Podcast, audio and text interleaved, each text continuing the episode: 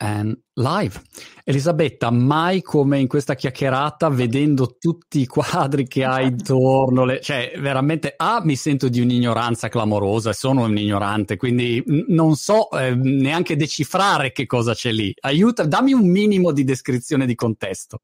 Ma vedi, cioè l'ignoranza riguarda poi, è, è una dote in realtà, perché l'ignoranza scatena una curiosità. E devo dire che anch'io mi sento un po' ignorante perché sono cresciuta in questa famiglia dove c'è stata una, una grande passione per l'arte, la passione di, di, una vita intera, e tale questa passione che è anche così molto espressione di una voracità per il bello, tant'è vero che mia madre e mio fratello si sono divertiti ad acquistare queste opere, naturalmente anche con problemi economici importanti, proprio per l'amore per l'arte. E con tale voracità che su queste pareti che vedi intorno spesso le opere sono uh, sostituite da nuovi arrivi e così uno uh, si prepara, impara, cerca di studiare la storia di un pittore o dell'altro e poi improvvisamente c'è un nuovo arrivo e di nuovo si deve capire e studiare. È importante molto studiare, però vedo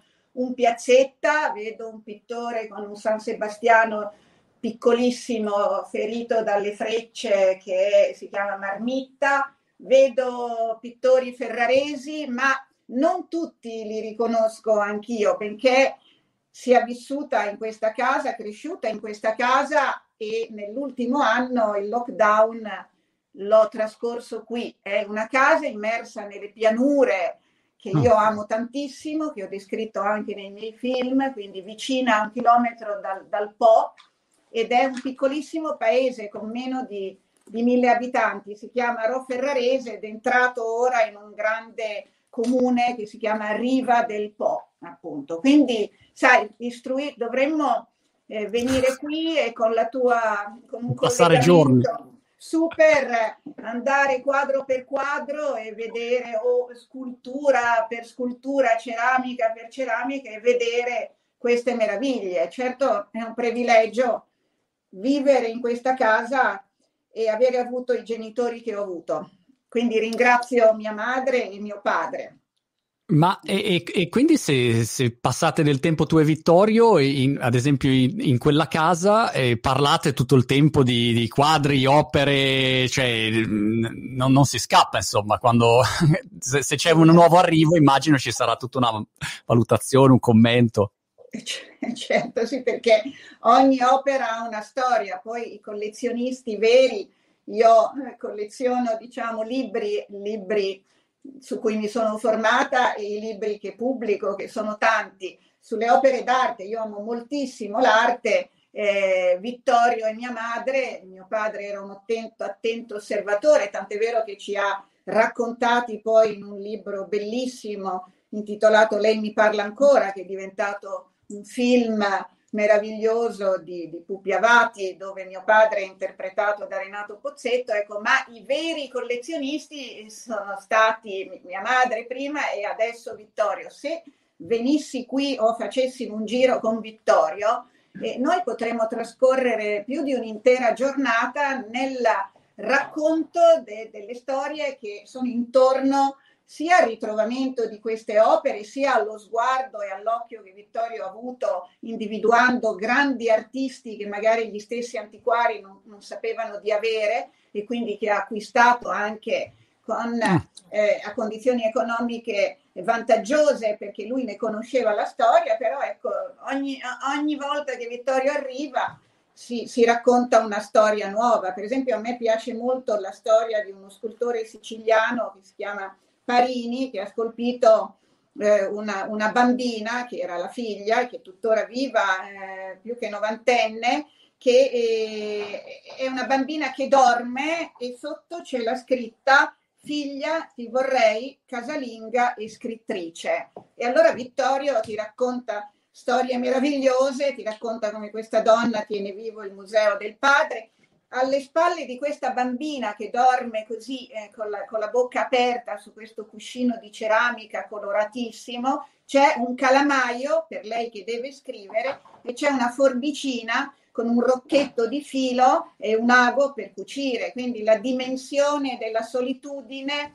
nell'essere casalinghe e non perché le donne lo debbano essere, qui siamo agli inizi del Novecento, però portava ad essere anche artiste, cioè alla dimensione della scrittura. Questa è una storia bellissima, ma ce ne sono infinite. Ma è vero, Elisabetta, che in, in passato, quando uscì il libro, si temeva che, che, il libro potesse portare all'isolamento, come questa tecnologia che ti, ti, isolava e le donne, se poi leggevano i libri, chissà cosa sarebbe successo, o è leggenda che si legge su internet?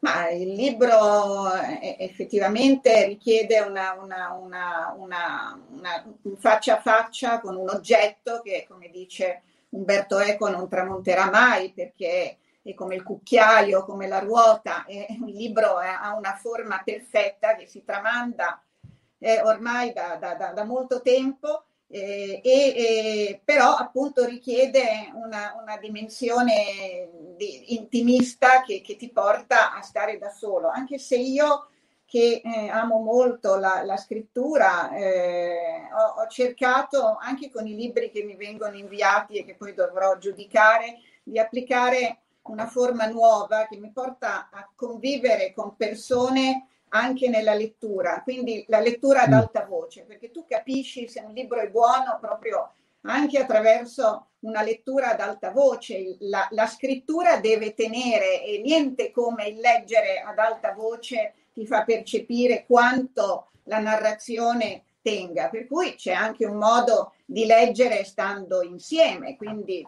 e poi c'è il confronto che nasce da letture comuni e che comunque porta in una fase successiva a stare insieme, quindi non, non cercherei, di, di, cioè, cercherei di non così eh, spaventare rispetto al tema della solitudine nella lettura. Ci sono forme diverse di lettura e leggere è anche molto divertente.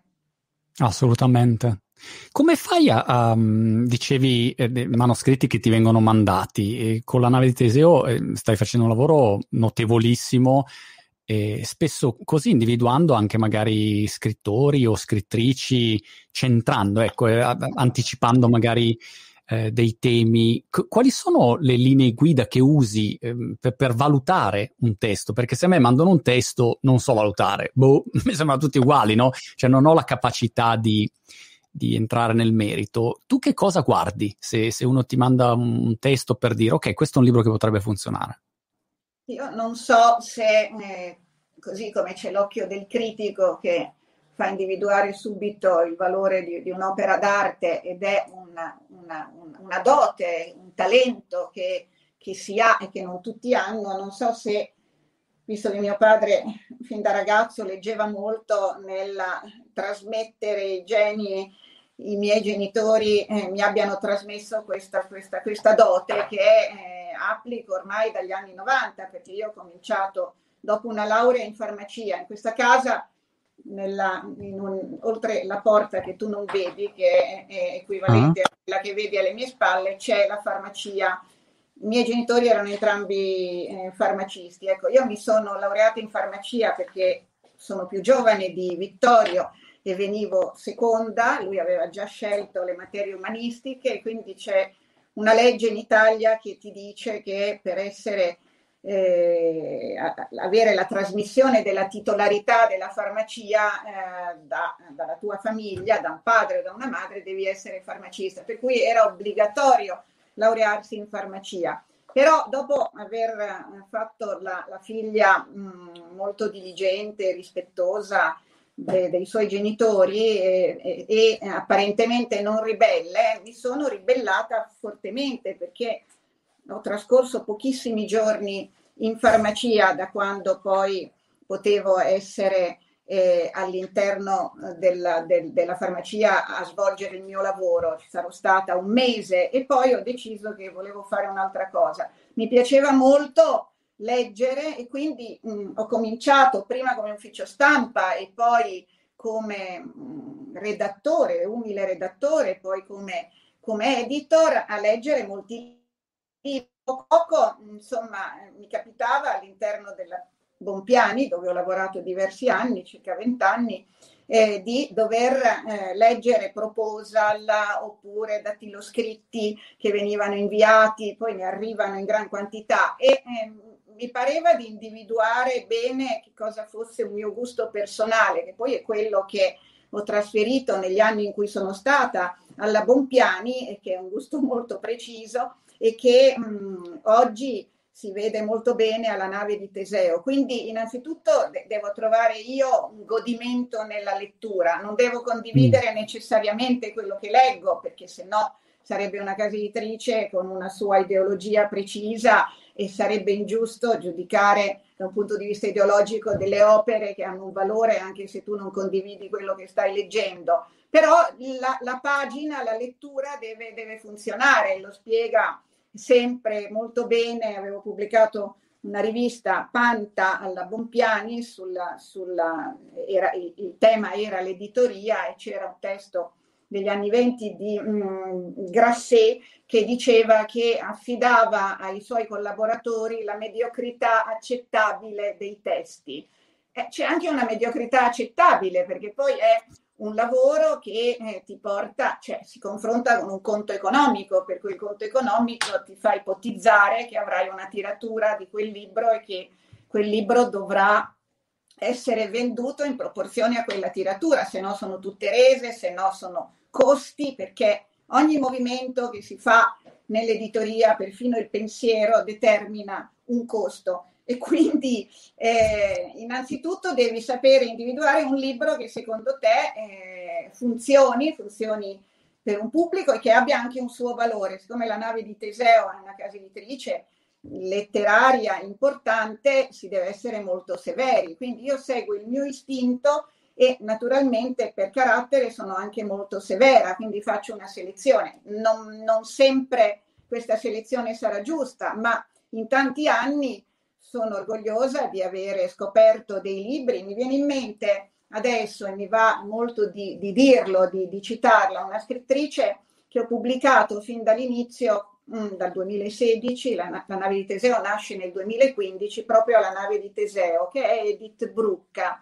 Edith mm. Brucca è una scrittrice ungherese, una scrittrice che è nata nel 1932, una scrittrice che ha avuto anche altri editori, è stata deportata prima ad Auschwitz, poi a Dachau e ha scritto eh, diversi libri. Io ho pubblicato con una tiratura davvero molto molto piccola rispetto a quello che deve essere la tiratura di un libro perché il conto economico regga e dia un margine positivo. Fin dall'inizio alla nave di Teseo mm, un suo libro che mi era piaciuto molto ed era La rondine sul termosifone che raccontava la sua esperienza con il marito regista e poeta Nelo Risi la malattia, quindi anche un tema difficile, ma era un libro davvero d'amore meraviglioso e non è andata benissimo subito, però ho pensato che avevo di fronte una vera scrittrice. Poi sono andata avanti e eh, abbiamo pubblicato in gennaio Il pane perduto, che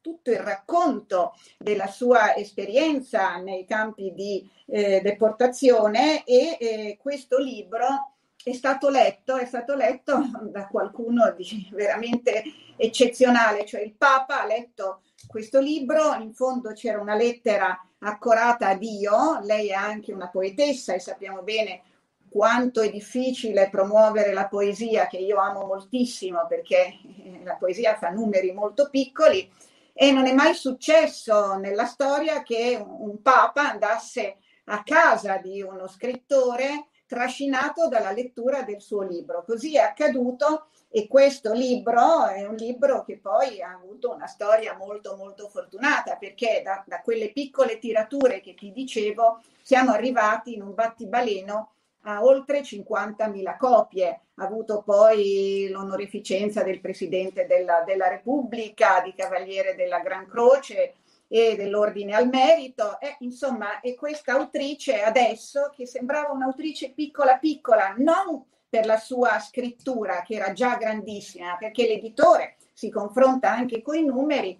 Oggi ho il piacere di dire che nella dozzina del premio Strega e la prossima ah. settimana oh. verrà decisa la, la cinquina, ma è davvero un orgoglio personale quello di riuscire a credere anche in quei libri che eh, necessariamente non in partenza saranno dei bestseller, cioè faranno i grandi numeri. L'equilibrio di, che deve trovare un buon editore è proprio quello di puntare su libri che noi pubblichiamo di Kerr, pubblichiamo eh, Coelho, pubblichiamo degli scrittori francesi di, di thriller di ottima qualità come, come Musso, pubblichiamo Marcaris, ma c'è anche una ricerca che non vorrò mai eh, abbandonare, che è proprio quella di scoprire la qualità anche in cose apparentemente piccole, che poi a volte diventano grandissime. Eh, eh, eh, io lo trovo di una difficoltà incredibile riuscire a bilanciare tra una scelta che sia severa e deve essere un libro di livello e mm, non, non la solita cosa già sentita, e dall'altro lato dover fare dei numeri, perché da un lato fare dei numeri oggi è paradossalmente facile se hai un grande seguito, no? Perché semplicemente prendi e dici ok, Logan Paul che ha 100 milioni di follower su YouTube fa un libro, sai, sai già che, che, lo vende. Però poi che quel libro sia di qualità è tutto da definire, magari lo è, non lo so, però insomma è chiaro che eh, c'è questa parte no, molto spostata su, mh, mm, sui numeri, le classifiche. Dall'altro lato, però, l'importanza di avere qualità. Do- dove metti, diciamo, c'è una, un'asticella che metti e dici, ok, però un libro almeno, magari è bellissimo, ehm, però se l'autore è completamente sconosciuto, secondo te funziona a prescindere oppure ci deve essere un minimo anche di, di, di attività che, che l'autore oggi deve fare, ad esempio, sui social o, o deve essere attivo? C- come, come vedi questa scelta?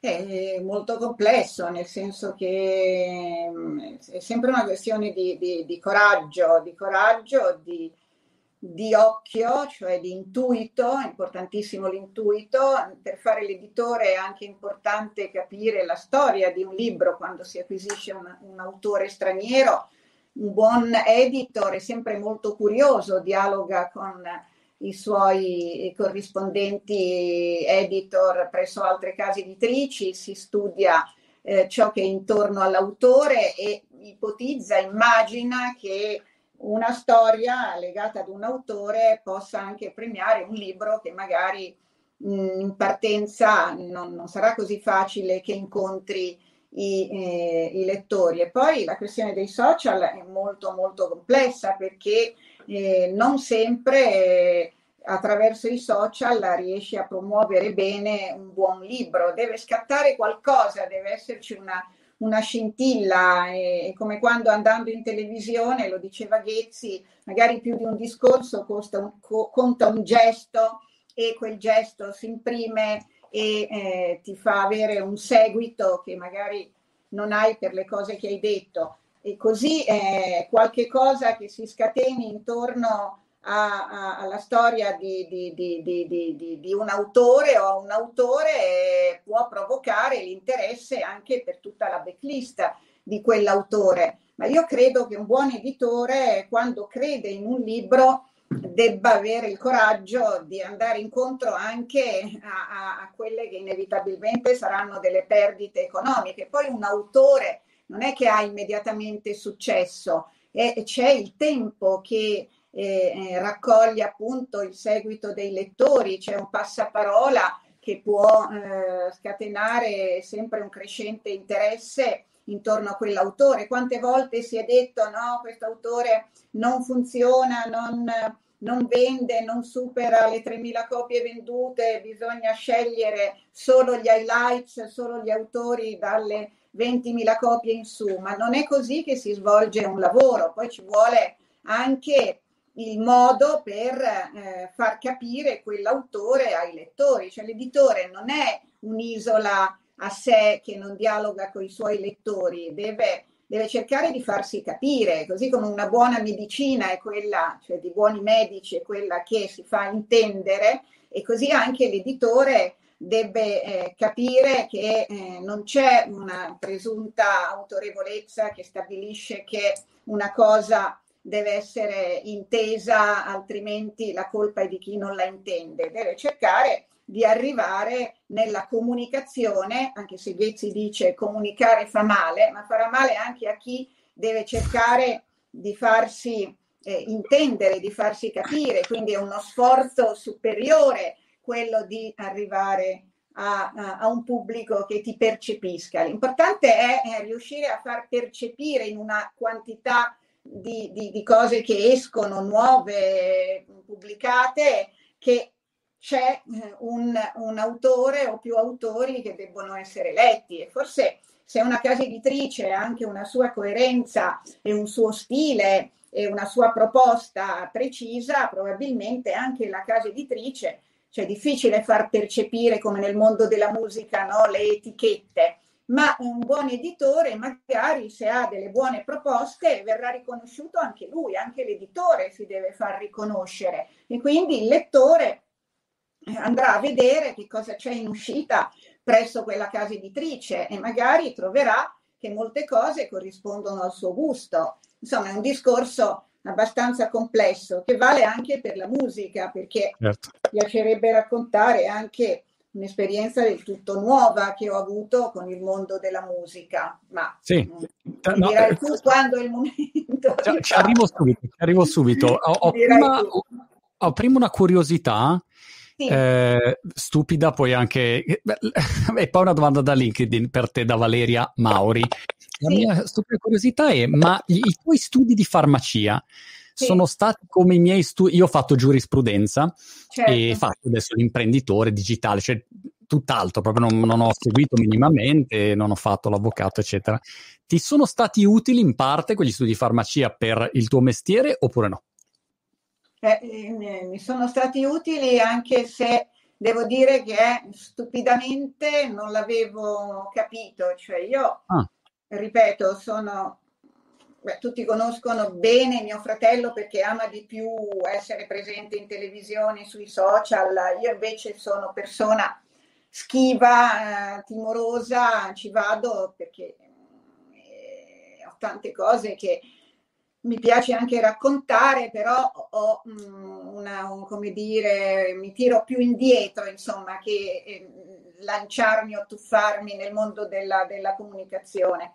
E, e, ehm, quindi io quando ero ragazza ero affascinatissima dagli studi che aveva mh, compiuto mio fratello, dalla filosofia, dagli studi umanistici, e capivo che lì c'erano davvero delle scoperte meravigliose e si poteva ragionare anche filosoficamente de, del mondo, della, della vita, eh, si scoprivano cose che eh, studiando farmacia, che non è poi una facoltà come medicina dove capisci attraverso la fisiologia come funziona il corpo, è una, una, una, una facoltà un pochino più arida dove c'è molta chimica, benché eh, eh, scrittori come Buffalino trovassero un grande fascino nel, nella stereodinamica di una, di una, molecola e ci costruissero intorno, costruissero intorno delle poesie o delle riflessioni. È fatta di molta chimica e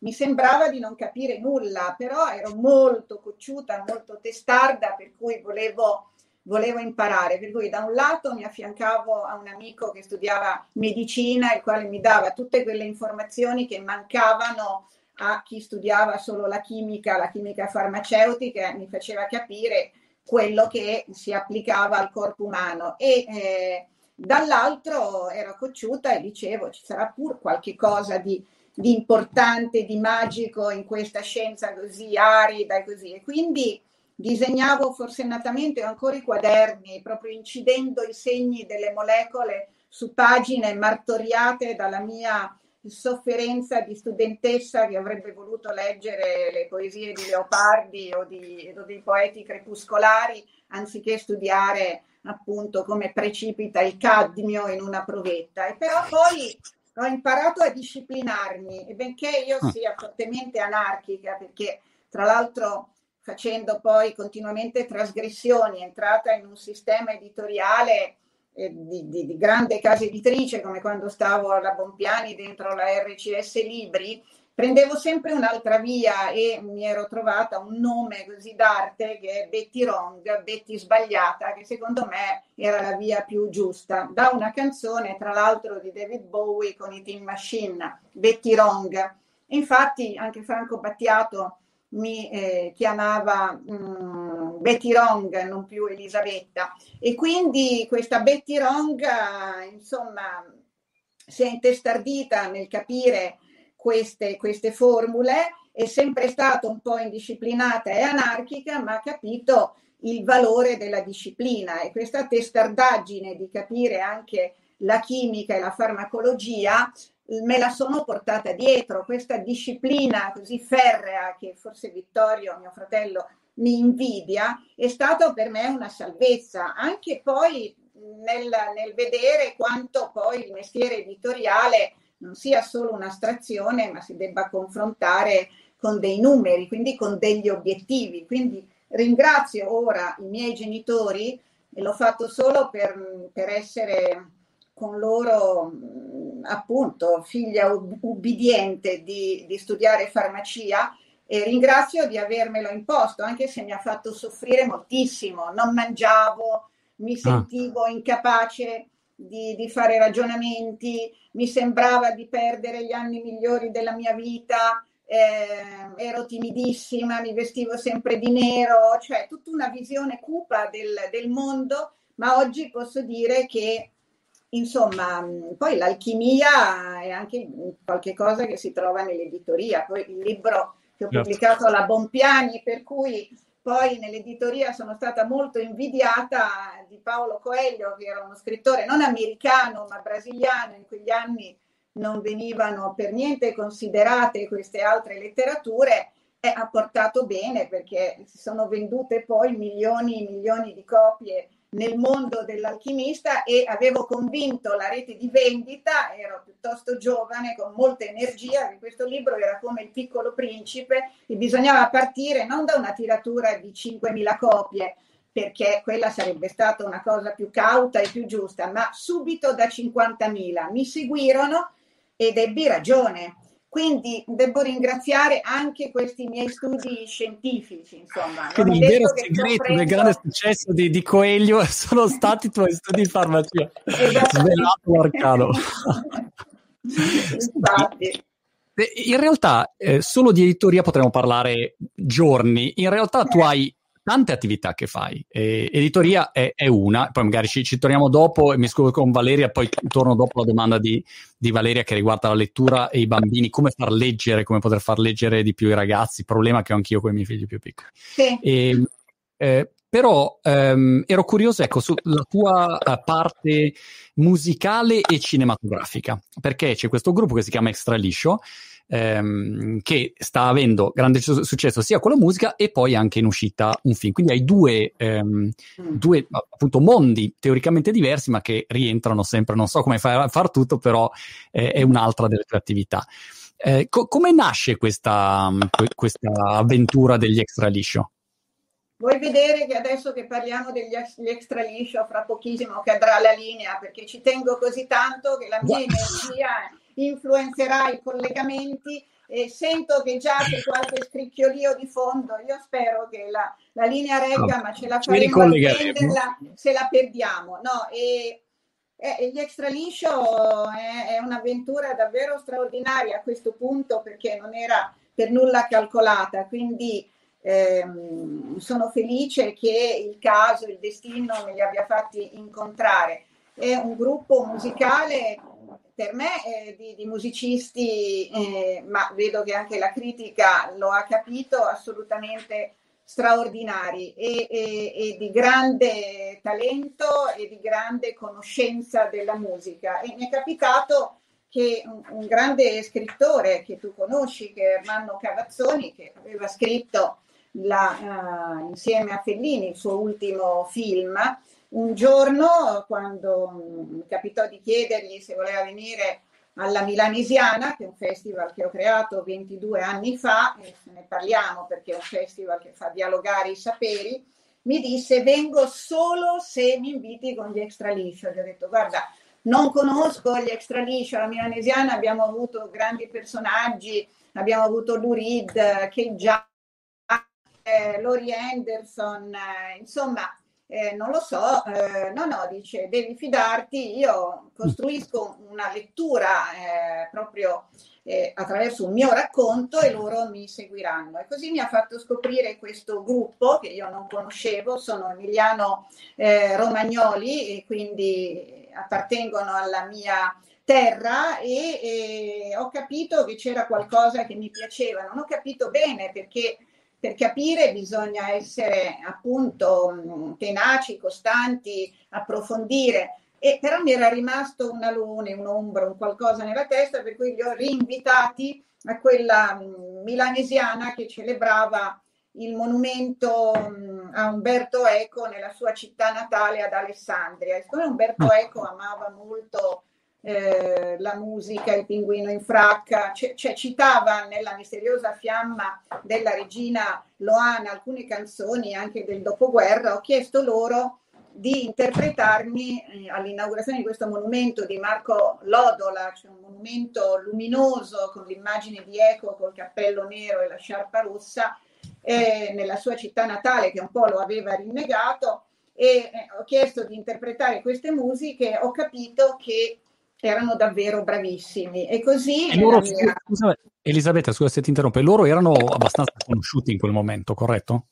Loro abbiamo nel, nel, gruppo mm, due star del mondo del liscio che sono Mauro Ferrara, che è un signore dai capelli neri molto tinti, lo dice sempre anche lui, e che è la Lendelon della Romagna, e eh, Morene il Biondo, che è stato capo orchestra di Casadei, di Raul Casadei per molti anni, e che è il re del clarinetto, questo nella loro terra, così sono conosciuti, ma poi hanno fatto anche partecipazioni importanti. E in mezzo a loro come un, un elemento che eh, scompiglia le carte, le carte, Mirko Mariani che ha una lunga barba e mette occhiali stranissimi e già da come si presenta si capisce che è l'elemento di rottura che introduce all'interno dei suoni più classici della tradizione folk dei suoni nuovi, dei suoni che poi sono quelli del suo Labotron, che è questo laboratorio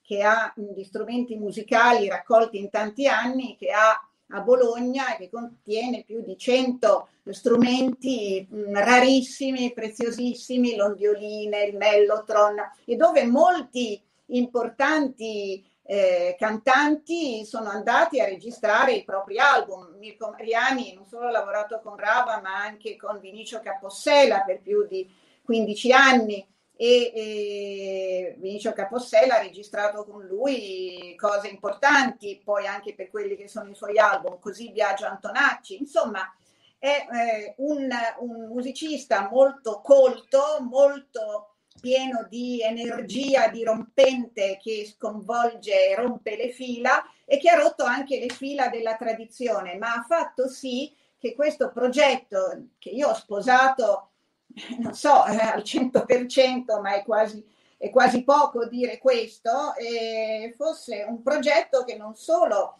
faceva rivalutare eh, il liscio, che non è mai stata una musica di serie B, dove ci sono straordinari musicisti, ma aprisse anche a nuove sonorità. E un esempio è stata questa canzone Bianca Luce Nera, che è stata scritta poi da uno straordinario autore di testi eh, per la musica e anche scrittore, lo pubblicherò prossimamente alla nave di Teseo, che è Pacifico, ed è stata scritta anche da Mirko Mariani e con qualche mia piccola incursione.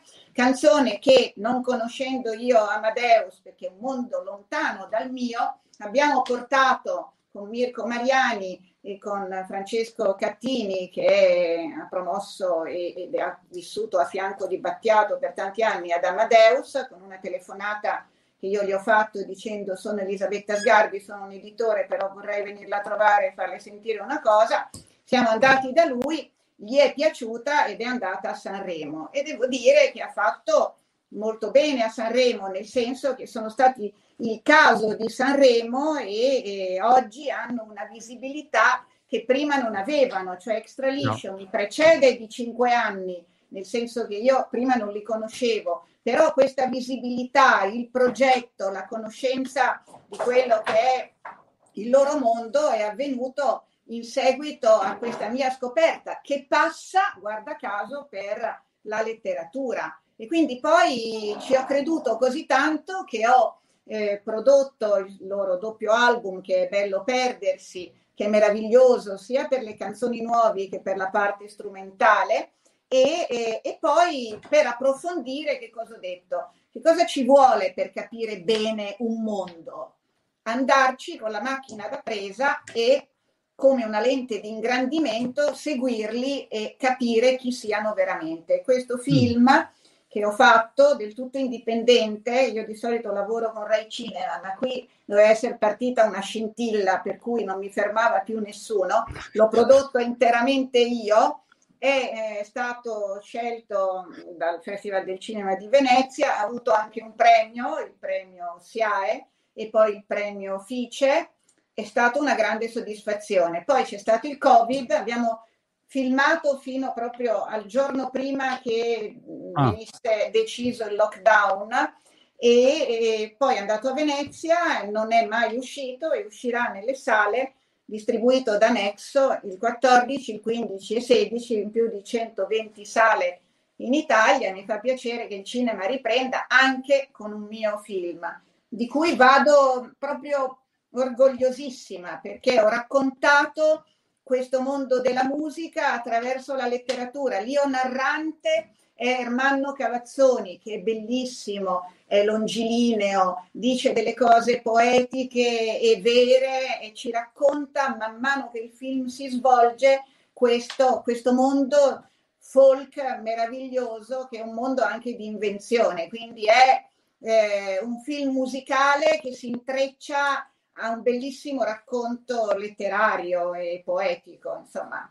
Spero che il pubblico lo possa apprezzare. che lo possa apprezzare. Eh, a, a breve lo, lo, può vedere al cinema. Come funziona, certo. Elisabetta, oggi la distribuzione di un film indipendente? Um, considerando che poi ci sono anche tutte queste piattaforme, Netflix, Amazon e via dicendo. C- come, come, ci si muove se, se, devi appunto distribuire un film che peraltro è un film mh, che, che, non ha un, nella mia testa un equivalente, è proprio come dire un viaggio per comprendere questo mondo, no? quindi è, è, qualcosa di, di diverso. Co- come, co- come, ti muovi ecco, per dargli la, la migliore distribuzione tra online e, e sala?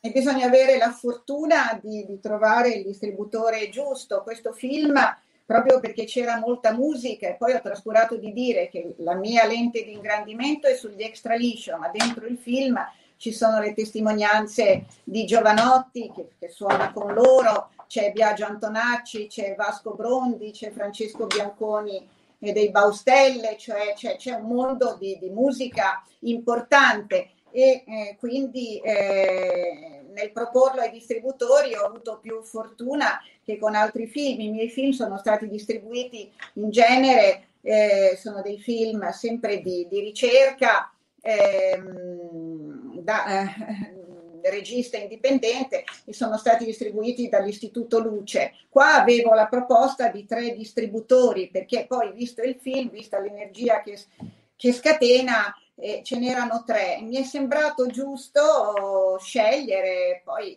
alla fine eh, Nexo che ha fatto un ottimo lavoro sia nel cinema d'arte sia anche nel mondo della musica perché ha, fatto, ha distribuito anche il film di De André sul concerto ritrovato e ho visto che fanno un lavoro massiccio. Il lavoro è massiccio perché proprio ai social arrivano molto molto mh, mm, precisamente, quindi hanno un, una, una, comunicazione fortissima e poi quest'idea di concentrare l'uscita di un film per tre giorni, non per un mese, quindi in modo dispersivo, ma per tre giorni in tante sale nel, lungo la penisola italiana fa sì che ci sia una buona risposta. Però la vita così come anche mh, mm, per i piccoli editori che non trovano dei buoni distributori, se tu non hai un distributore difficilmente arrivi a, uh, al pubblico, il, il, film sarà sempre un insuccesso, ma poi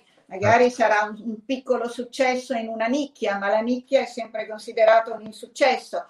È importante trovare chi creda nel film, il distributore giusto e chi possa avere gli interlocutori giusti per avere eh, un seguito e quindi allargare il più possibile la visione del film, a meno che non si scelga di fare come aveva voluto fare nel 2006 eh, Franco Battiato che eh, aveva nel 2007 adesso non ricordo aveva eh, deciso di saltare il meccanismo della distribuzione perché aveva capito che il suo cinema che è molto importante nella eh, come dire componente artistica eclettica di Battiato non sarebbe stato inteso da, dai grandi distributori o da quella che è la macchina cinema ufficiale e quindi aveva deciso, dopo aver fatto nel 2003 Perduto Amor con la Warner, che era andato in tutte le sale, aveva deciso di saltare il meccanismo della distribuzione nelle sale. Io ero stata sua complice perché avevo pubblicato il DVD e un libro che lo accompagnava, di niente come sembra, che è andato direttamente nelle librerie e non è andato nelle sale cinematografiche. Abbiamo venduto oltre 50.000 copie, un numero no. enorme per un film complessissimo dove un signore si perde in un bosco ed entra in una casa e incontra strani personaggi con cui disserta di temi alti, metafisici e di reincarnazione, cioè quei temi cari a Battiato, quindi non certo un film dal plot scattante certo. e veloce, ed è andato con questa sua intuizione, da me poi condivisa nella mia follia di, di editore, è andato veramente, veramente, veramente bene. Quindi questo per dire che insomma è molto difficile la vita di un film. Poi oggi, e scusami Elisabetta, andare oggi invece su piattaforme come Netflix è precluso a un film indipendente o, o, o è una strada possibile? Beh, una strada possibile, certamente un certo genere di, di film che deve avere comunque una pilla commerciale interessante per il marketing, quindi anche un documentario indipendente, ma comunque non low budget, eh, può avere una bellissima storia, anche perché tutti noi ci siamo rifugiati su Netflix. Io ho trascorso un po' di serate a vedere mh, appunto serie televisive. Certamente il cinema più d'arte, che è quel cinema un pochino più di, di nicchia, probabilmente trova una, una, una, vita più felice e un allargamento di questa nicchia in piattaforme come Nexo che fanno un lavoro più legato anche alla, alla cultura, al mondo della, della cultura.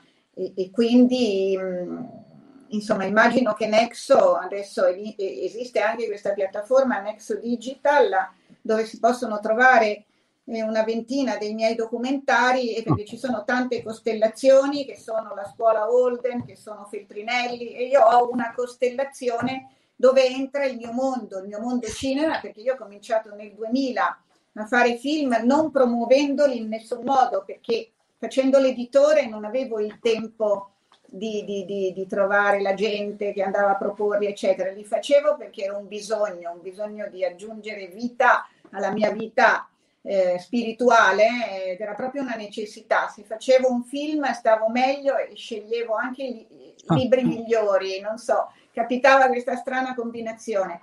E adesso che è nata Nexo Digital c'è una costellazione che racconta il mio mondo, che non è questo solo, ma anche quello principale della mia vita, cioè il mio essere editore, e quindi ci saranno alcuni autori della nave di Teseo che si racconteranno, faranno delle lezioni e poi ci sarà il festival che ho voluto, che è la Milanesiana. Ecco, st- stiamo un secondo su- sul festival, Elisabetta, premesso che eh, non mi è chiaro come fai a fare tutto questo, cioè già, già, sulla parte editoriale mi sono perso lì, e quindi tutto quanto mi sembra che poi ci devi dare la ricetta di, di come si fa a stare dietro a tutti questi miliardi di progetti.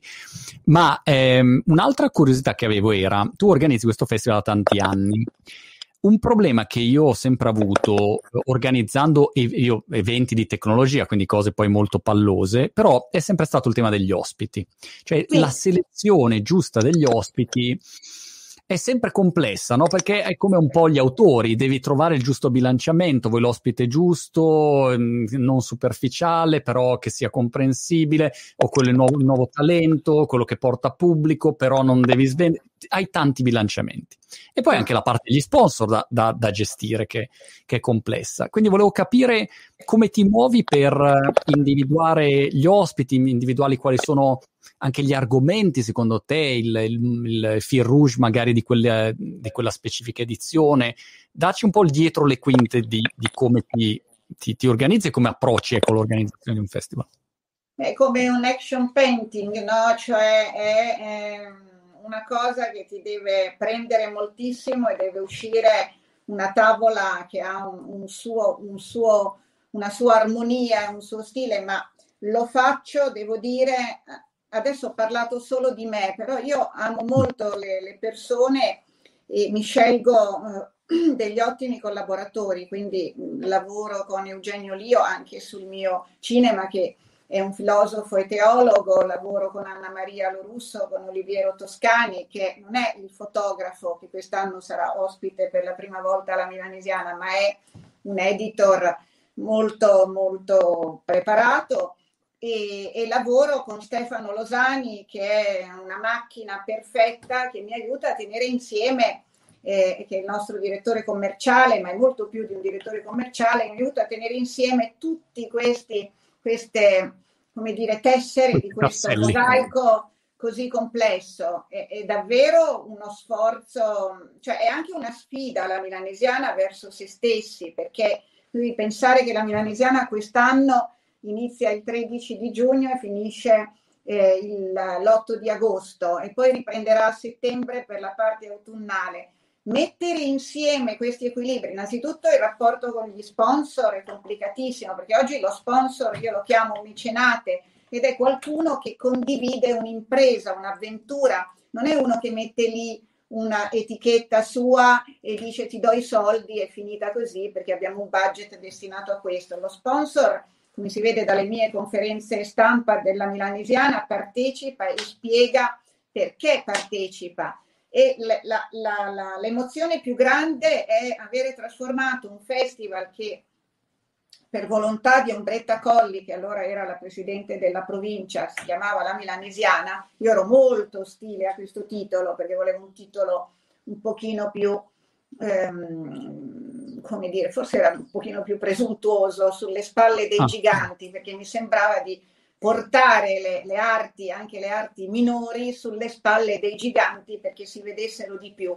È stato giudicato un pochino troppo intellettuale e presuntuoso e quindi siamo partiti con la milanesiana, ma all'inizio eravamo solo a Milano in un cortile con 200 persone massimo di capienza con Massimo Cecconi che era l'uomo di fiducia che ci seguiva ed era appassionatissimo e poi a poco a poco ci siamo allargati, cioè abbiamo occupato più spazi nella città. Pensa che la prima edizione era dedicata alla poesia e la poesia non la vuole nessuno, per cui tutti a dire, vabbè, abbiamo affidato a Elisabetta Sgarbi, che persona un po' eclettica questo festival, sarà un anno e poi si chiude e andò subito benissimo. Poi a poco a poco occupammo con la collaborazione del comune e della regione altri spazi fino a occupare il teatro Grassi, il teatro Streller, il teatro Parenti, cioè tutti gli spazi della cultura a Milano, la Fondazione Corriere della Sera, l'apporto de, del, del um, presidente della fondazione Pier Gaetano Macchetti e poi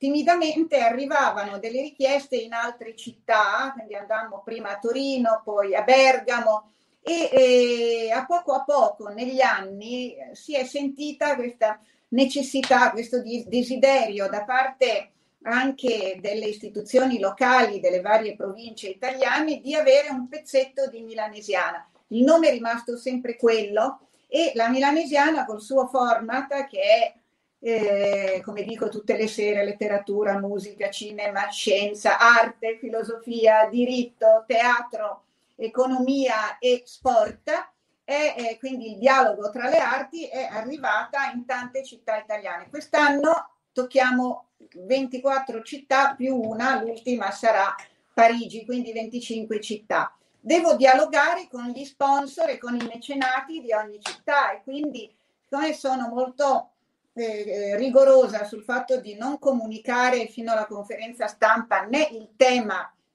della milanesiana né gli ospiti, cerco un dialogo che è un dialogo che comunque ha un senso, pur non rivelando nulla, e eh, raccolgo gli sponsor che sono anche in termini economici importanti perché se no non riuscirei a fare nulla. Cioè, agli creo...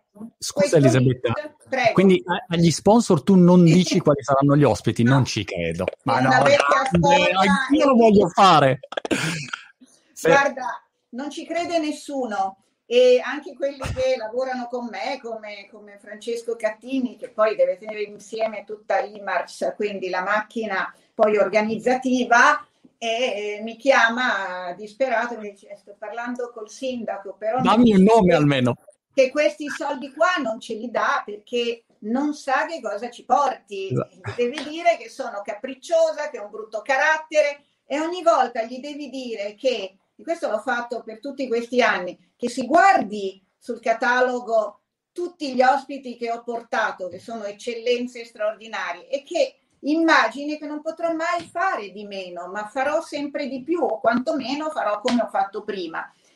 Poi alcuni lo accettano, altri vogliono parlare con me, quindi io improvviso questo ragionamento in cui dico mi rendo conto che potrà sembrare anche un po' sadico e così un po' così troppo eh, auto, a, a, autoritario, cioè imporre questa cosa, però dovete crederci, semmai alla, alla, volta della presentazione della conferenza stampa ci riconfronteremo e cercherò di aggiustare il tiro. Comunque è molto difficile, ma proprio ci vuole cocciutaggine, testardaggine e, e, e grande serietà, cioè perché io lo so che non posso portare un programma che in quella città magari non funziona. Abbiamo dialogato benissimo con Ascoli Piceno e ogni anno mi dicono che il programma è migliore. Quest'anno apriamo a Sondrio e devo mm. dire che vedere eh, la trepidazione della, dell'assessore alla cultura di Sondrio che è intervenuto durante la conferenza stampa e non sapeva qual era il programma e poi lo ha visto e vedere quanto orgoglio c'era nell'avere una puntata della milanesiana ha dato soddisfazione anche a me. Devo dire che è uno sforzo immane, non so per quanto riuscirò ancora a fare la milanesiana perché bisogna conservare l'energia di, di, di una ventenne, io non sono più ventenne, ma insomma ci vuole molta forza. E la composizione nasce sempre da questo dialogo tra le arti, quindi ci può essere uno scienziato che ti deve spiegare la sua materia in modo che sia accessibile. Abbiamo avuto eh, Mantovani, abbiamo avuto Clementi, quest'anno avremo Palù, abbiamo avuto Donzelli, presidente della Fondazione Meyer che crede a una medicina umana e quindi fatta sulla persona, però poi ci deve essere sempre sul tema anche una presenza musicale che non sia l'intermezzo messo lì, appiccicato lì, ma sia sempre di un grande artista che entra nel tema che ho pensato per quella serata e per quella edizione della Milanesiana. Quindi è, è come fare un programma e tutto, e tutto si unisce e forse perché? Perché questa è la mia anima e forse mm, sembro così nascosta, ma tutto è molto trasparente, lo applico sia nel mio modo di fare l'editore, per cui nella, nel pubblicare libri letterari ci sono sempre poi dei libri legati al cinema o alla musica e lo applico nel fare un festival e lo applico nel fare un film. È la mia natura, in fondo mi esprimo in questo modo. E se vuoi portare, ad esempio, dicevi uno scienziato, un problema che io ho, eh, a volte magari voglio, non lo so, io sono curioso un po' come te da questo punto di vista e, e intervisto migliaia di persone di tutti i settori. L'altro giorno ho intervistato un ice swimmer, una persona che nuota sotto i 5 gradi, no? Nel, nell'Artico, in Siberia, così. E, e, e, quindi spazio da quello a, so, all'attore, all'imprenditore, eccetera. Però ci sono dei settori dove io ovviamente non so niente di quel settore lì e ehm, a volte devo capire se quell'ospite come dire, ha senso veramente oppure magari è solo fuffa e visibilità, ma poi in quel settore c'è gente molto più capace, molto più certo. meritevole, no? Co- come fai a, a, a, spaziare in tanti ambiti e avere l'ospite poi giusto? Che, come ti muovi su quello? Collaboratori sempre che ti supportano? Eh, mm, studiamo e ci documentiamo e poi e poi sperimentiamo. Certamente adesso sarebbe poi eh, così eh, no, no, no, non oggettivo dire che tutte le serate della Milanesiana hanno lo stesso numero di spettatori. Abbiamo sempre un ottimo numero di spettatori, ma eh, il fatto è che eh, poi eh, lo spettatore che ci incontra è uno spettatore che ha una predisposizione alla, all'apprendimento, alla curiosità, al voler conoscere, a, allo studio, per cui quando abbiamo fatto eh, la serata a, a Pavia eh, con il rettore Lolli sui vaccini, c'erano gli scienziati, cioè c'erano scienziati che dovevano spiegarti come funziona un vaccino, prima ancora che si, si scatenasse la vicenda del, del Covid, anche perché io avevo fatto un film sui vaccini che si trova appunto su oh. Nexus Digital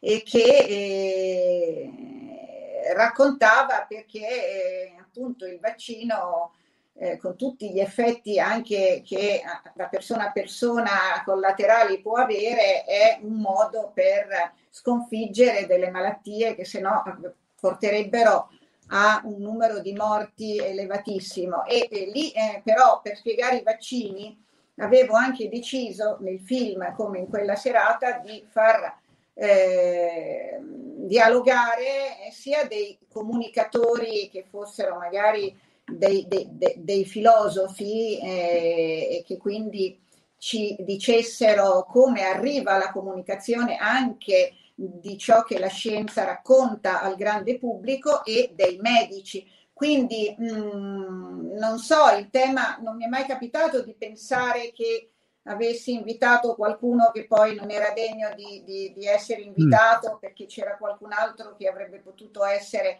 meglio di, di, quello scelto per raccontare ciò che si doveva raccontare. Ho sempre trovato che nel dialogo, perché eh, la Milanesiana è un festival di confronti, che poi sono dei confronti anche non attraverso il dibattito televisivo, ma perché ad ognuno chiedo, come in un compito in classe, come se fossi un professore severo, di scrivere un testo intorno al tema. Ecco perché oh. si potrebbero fare tanti libri di tante 22 quali sono state milanesiane, perché su ogni tema che abbiamo attraversato, che poteva essere l'assoluto, l'ossessione, le bugie, eh, l'invisibile, quest'anno sarà il progresso, ognuno degli artisti si è raccontato, ma con un compito preciso, cioè doveva centrare quel tema. Quindi c'è anche poi una, una un, come dire, in questo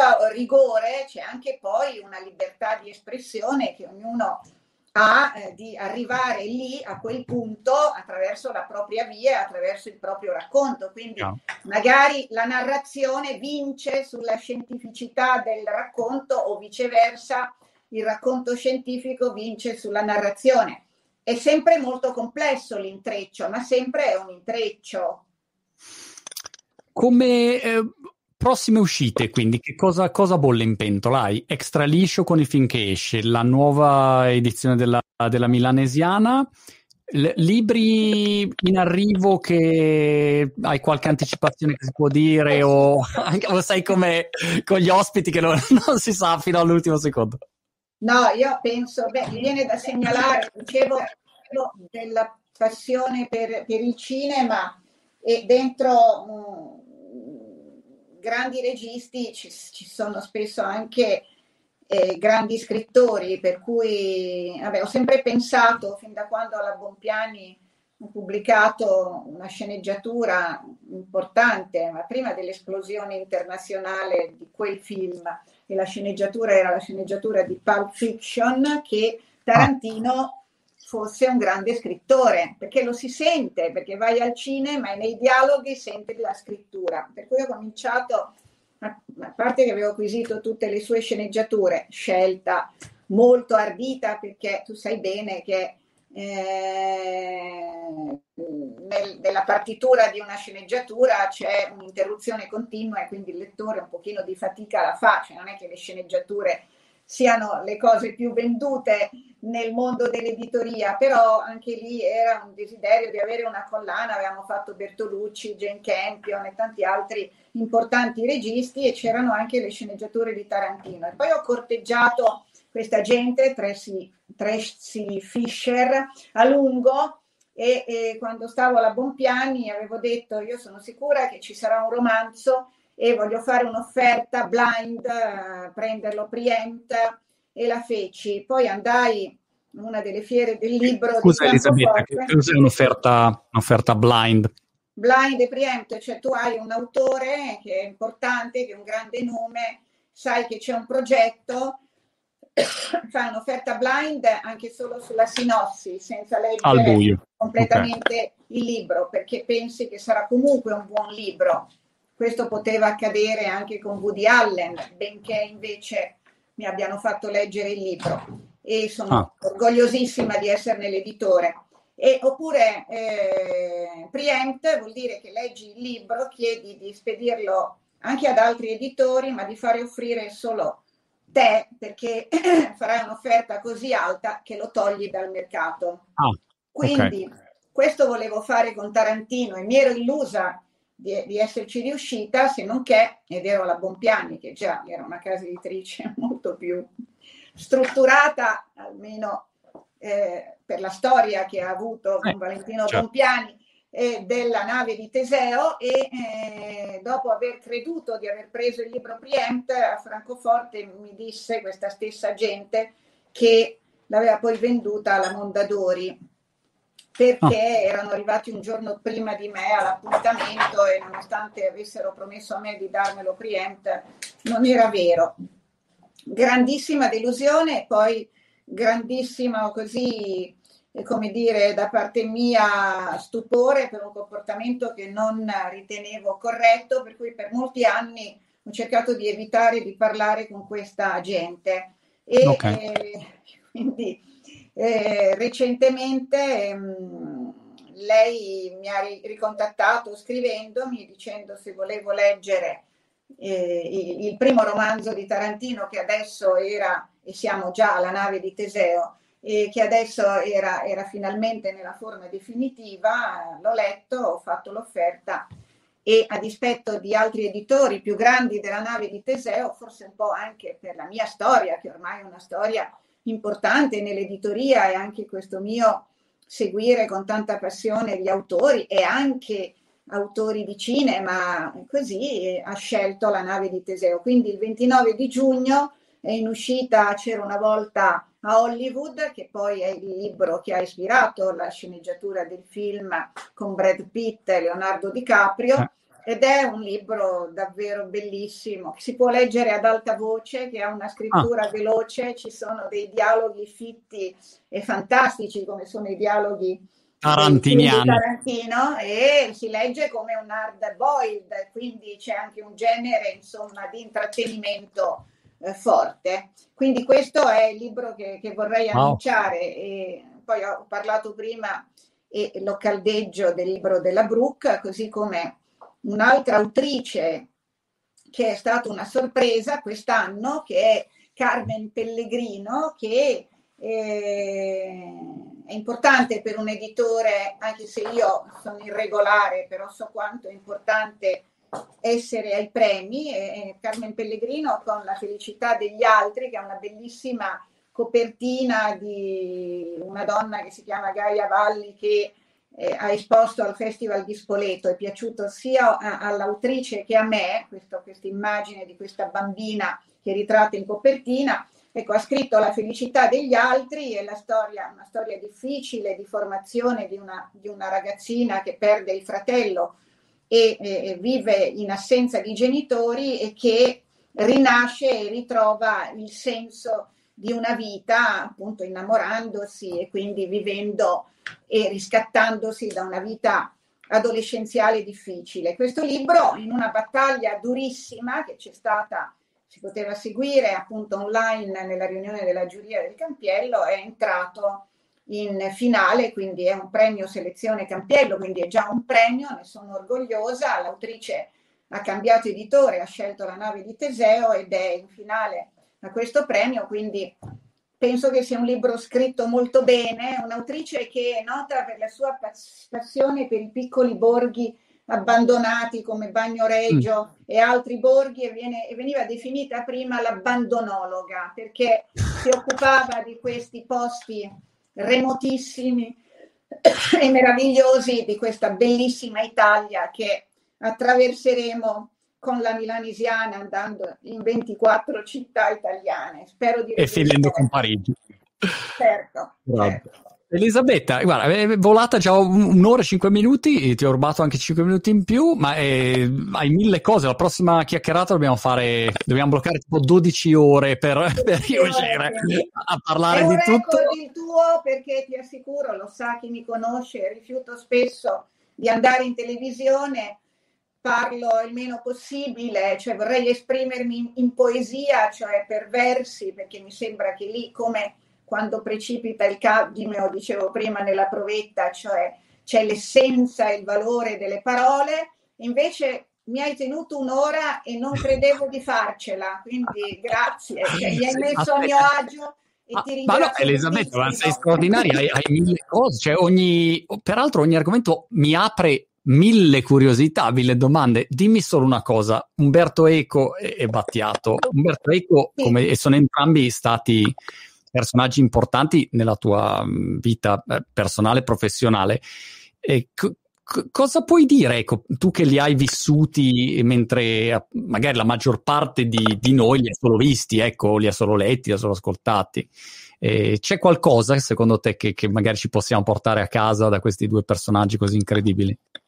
Beh, c'è il fatto che continuano ad essere presenti perché sono entrambi stati artisti a tutto tondo e di grandissimo valore, quindi quello che hanno lasciato è la loro vita presente. E eh, posso dire che eh, Umberto Eco che mi ha sempre molto intimidita per la sua cultura eh, non potrò mai dimenticare lo slancio con cui eh, ha fondato, mettendoci anche molto di suo dal punto di vista economico, la nave di Teseo e facendo subito eh, delle sottolineature precise dicendo io non sono un editore, sono un autore, che non mi vengano a chiedere di pubblicare gli autori i loro libri, ma credo nell'autonomia, nell'indipendenza di una casa editrice, io non sono in vendita, quindi si vende la Bompiani, ma non è detto che si debba vendere anche la mia opera. E credo che un editore non debba omologarsi, ma avere una sua identità. E credo che le persone che hanno lavorato con me e che in particolare eh, erano e sono eh, Andreose, Mario Andreose, eh, Elisabetta, Eugenio, Eugenio Lio e gli altri che lo hanno seguito possano salvaguardare l'identità di una casa editrice che si chiama La nave di Teseo dalle vite parallele di Plutarco perché questa nave che era stata spiaggiata da Teseo man mano che si deteriorava sostituiva i propri pezzi con pezzi identici agli originali fino a che tutta la nave questa era l'idea di, di Eco, veniva so, sostituita e c'era questo quesito se quella nave fosse sempre la stessa o una nave nuova. E noi siamo quei pezzi identici che si sono riuniti perché siamo venuti quasi via tutti dalla via quasi tutti dalla Bompiani e abbiamo ricostruito una nave di Teseo che eh, nell'idea di Eco significava questo, una casa editrice che avesse una sua